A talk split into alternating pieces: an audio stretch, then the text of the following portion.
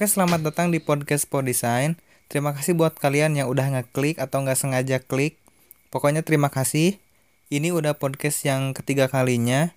Jadi di podcast ini udah jelas sesuai judulnya. Saya bakal bagiin situs-situs POD. Mau itu luar negeri ataupun lokal. Ya, buat kalian yang belum tahu apa itu POD, eh, jenis-jenis POD atau ya belum tahu lah pokoknya bisa dengerin podcast sebelumnya tentang apa itu POD. Saya di sini bakal bagiin situs POD yang tentunya udah saya kerjain. Jadi soal tingkat kerumitan sama prospeknya udah saya pelajari sih walaupun eh, ketentuannya suka berubah-ubah. Oke langsung aja ya, siapin catatan kalian. Jadi yang pertama saya ngerekomendasiin Redbubble. Redbubble itu didirikan tahun 2006 oleh Martin Hosking, Peter Stylis, dan Paul Van Zela yang bernomisili di Melbourne, Australia. Hmm, situs ini prospeknya bisa dibilang tinggi banget. Di sini kita bisa jual banyak produk, banyak banget malahan. T-shirt, hoodie, softcase, bahkan sampai tas pun ada di sini. Masker juga ada sih.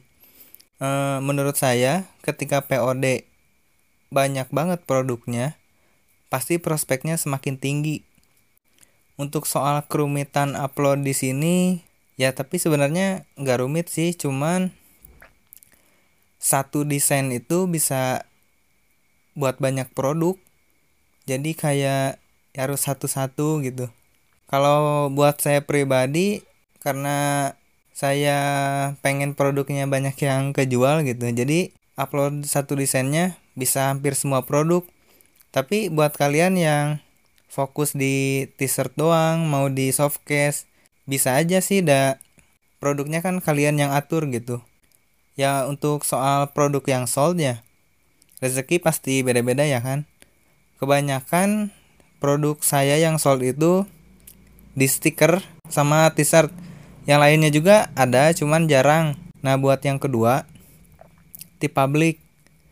Public didirikan pada tahun 2013 oleh Josh Ambramson dan Adam Schwartz yang berdomisili di New York. Jadi situs Public sendiri sebenarnya masih di bawah naungan Redbubble. Jadi otomatis prospeknya juga tinggi. Nah, tapi bedanya produk di Public cenderung lebih sedikit ketimbang Redbubble. Mungkin ada sekitar 10 lebih lah pokoknya 10 produk yang ada di T-Public koreksi aja ya kalau salah gitu ya pokoknya sama seperti POD pada umumnya barang yang udah pasti ada ya t-shirt, hoodie, softcase, eh, baju-baju lainnya gitu. Terus bedanya lagi soal keuntungan gak bisa diubah. Jadi kalau T-Public itu fix profit sesuai ketentuan T-Public saya kasih contoh aja ya di t-shirt gitu. Jadi di publik itu selalu ngadain diskon. Kalau misal t-shirt kita kejual profit original kalau kita kejual tanpa diskon kita dapetin 4 dolar. Tapi kalau ada yang kejual dalam keadaan diskon kita dapatnya 2 dolar. Semuanya juga sama gitu. Hmm, mungkin dari sini juga kenapa prospek City Public tinggi? Karena di publik selalu ada yang diskon. Ya kalau buat sistem uploadnya bisa kebilang mudah. Sama gak ribet juga soalnya yang diatur ya cuman on off nya doang gitu. Ini produk mau dijual apa enggak gitu doang sih. Buat saya pribadi produk yang sering sold itu kaos sama stiker. Yang lainnya ada tapi nggak banyak juga. Buat stiker biasanya saya dapat 0,25 dolar. Ya lanjut ke situs berikutnya yaitu Teespring. Teespring didirikan pada tahun 2011 oleh Walker William dan Evan Steve Clayton. Teespring sendiri ada beberapa cabang. Yang pertama di San Francisco, California, sama United States. Kalau Teespring bisa dibilang rumit karena semua gimana ya? Soal produknya itu satu-satu bener-bener satu-satu pokoknya. Jadi beda sama situs Redbubble sama T-Public. Banyak banget juga di sini produknya yang bisa dijual. Jadi kalau buat kalian yang pengen produknya eh maksudnya satu desain dijual di semua produk itu bakal makan waktu lama banget. Jadi kalau saya cuman bikin dua produk eh, t-shirt untuk laki-laki sama t-shirt buat perempuan prospeknya di sini besar juga cuman harus bisa promosi entah itu di Google Ads, FB Ads, Instagram, Pinterest pokoknya tempat-tempat promosi gitu atau bikin portofolio kayak di Behance, Dribble, DeviantArt pokoknya harus ada jalur promosinya gitu. Organik bisa tapi kecil kemungkinannya. Ya pokoknya situs ini gede prospeknya banget. Buat profitnya kita bisa atur sendiri.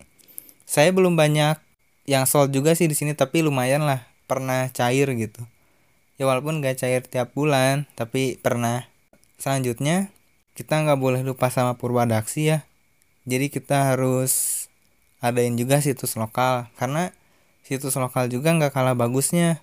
Ya bisa bersaing lah sama produk luar yaitu tis.co.id jadi tis.co.id itu didirikan oleh Gary, Bima, dan Arya Rajasa. Ya kerennya tis.co.id bisa dapat peringkat 500 startup 8 kapita keren gak tuh e, penghargaannya? Ya kalau soal produk saya juga nggak nyangka ya ternyata tis.co.id juga banyak banget produknya yang bisa kita jual. Keren lah pokoknya. Nah kalau soal upload tis.co.id mirip sama Teespring.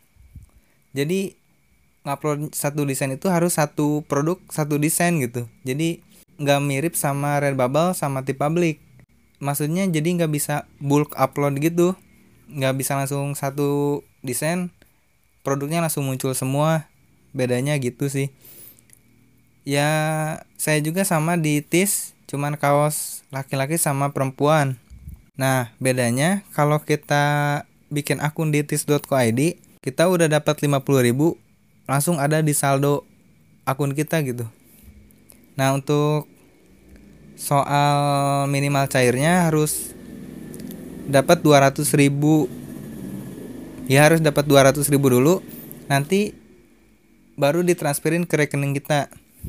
Untuk soal profitnya di sini juga kita bisa atur-atur sendiri. Ya enak. Jadi kita bisa dapat profit yang banyak tapi harus sadar sama desainnya sih. Ya jadi gimana baru dak? Bisa langsung dipraktekin lah pokoknya ya segini dulu aja ya podcastnya. Lumayan ceket nih tenggorokan. Saya mau lanjut ngopi dulu sampai ketemu lagi dan terima kasih sudah mendengarkan. Stay tune terus di pod design